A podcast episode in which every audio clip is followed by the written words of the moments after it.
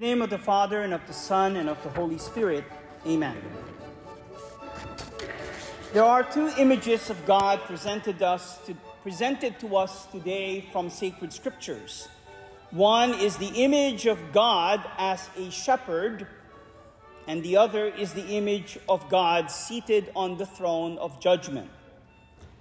Now, one might wonder what the connection between these two seemingly opposite opposing images of God have to do with each other. One obvious connection is that it is the same God who both shepherds us during life and judges, us after death. And they're not necessarily contradictory. Shepherding connotes kindness and mercy, while judgment connotes justice and truth. This God, who is both a shepherd and a judge, is both merciful and just.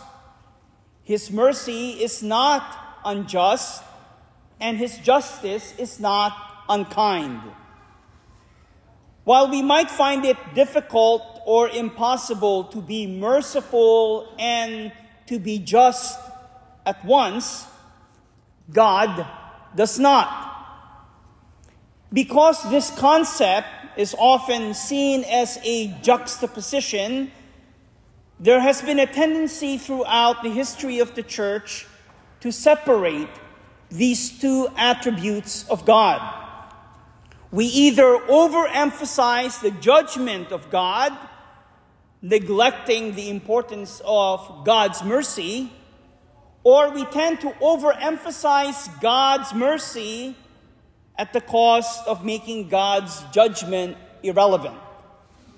The truth is, neither of these extreme positions convey what sacred tradition and sacred scripture teaches us. As a result, we have muddled an accurate understanding of God.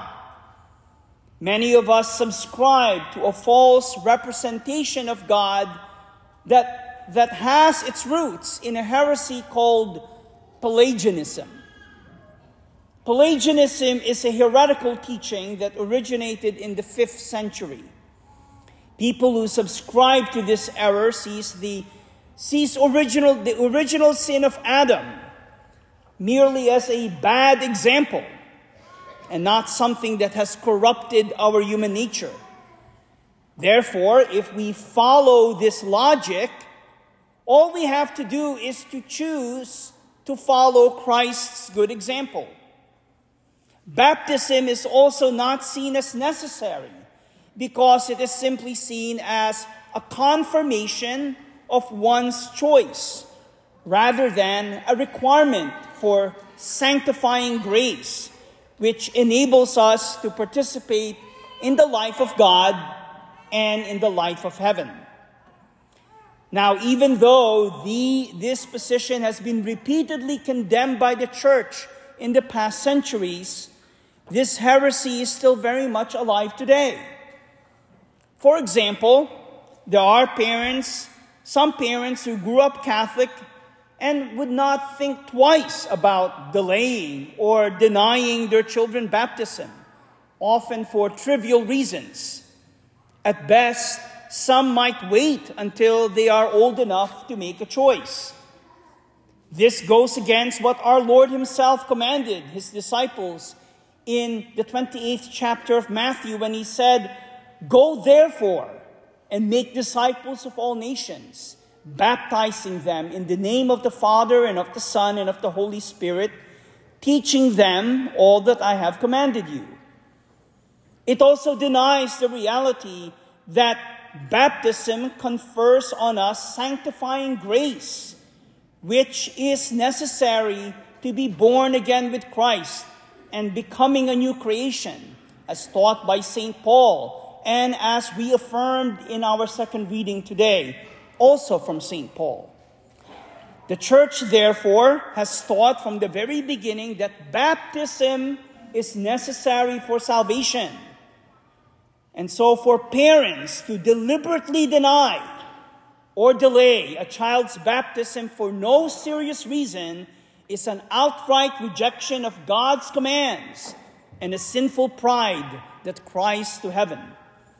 This is why I would like to acknowledge and applaud our parents and godparents today for bringing their children for baptism because they obviously see the importance and the significance of this sacrament. Pelagianism also rears its ugly head in our modern thinking. Whenever Christians hold attitudes such as denying the seriousness of sins and the need for repentance, going to confession and conversion, or persevering in one's spiritual life and not just occasionally going to Mass or going through the motions of being Catholic, we make a mockery of our faith and we endanger our souls to eternal punishment. Even some of the approach taken by Christians and other Christian churches are plagued with Pelagianism. For example, success is often measured not so much in fidelity to the Word of God, the commandments, sound doctrine, and calling others to repentance, but instead on how many we can attract to the church or make it more appealing. As a result, church leaders and ministers think of nothing of watering down traditional church doctrine and sacred scriptures in order to make it less offensive and more appealing to the wider audience. While these approaches are well intentioned, it is not without consequences. The intermingling of contemporary culture has led many to turn away from God, His Word, and the Church unfaithful Christians, including the clergy, have allowed God's word and the teachings of the church to become blurred and confused. Parents have timidly allowed their children to adopt the thinking and the behavior of this world with little or no consequence or discipline.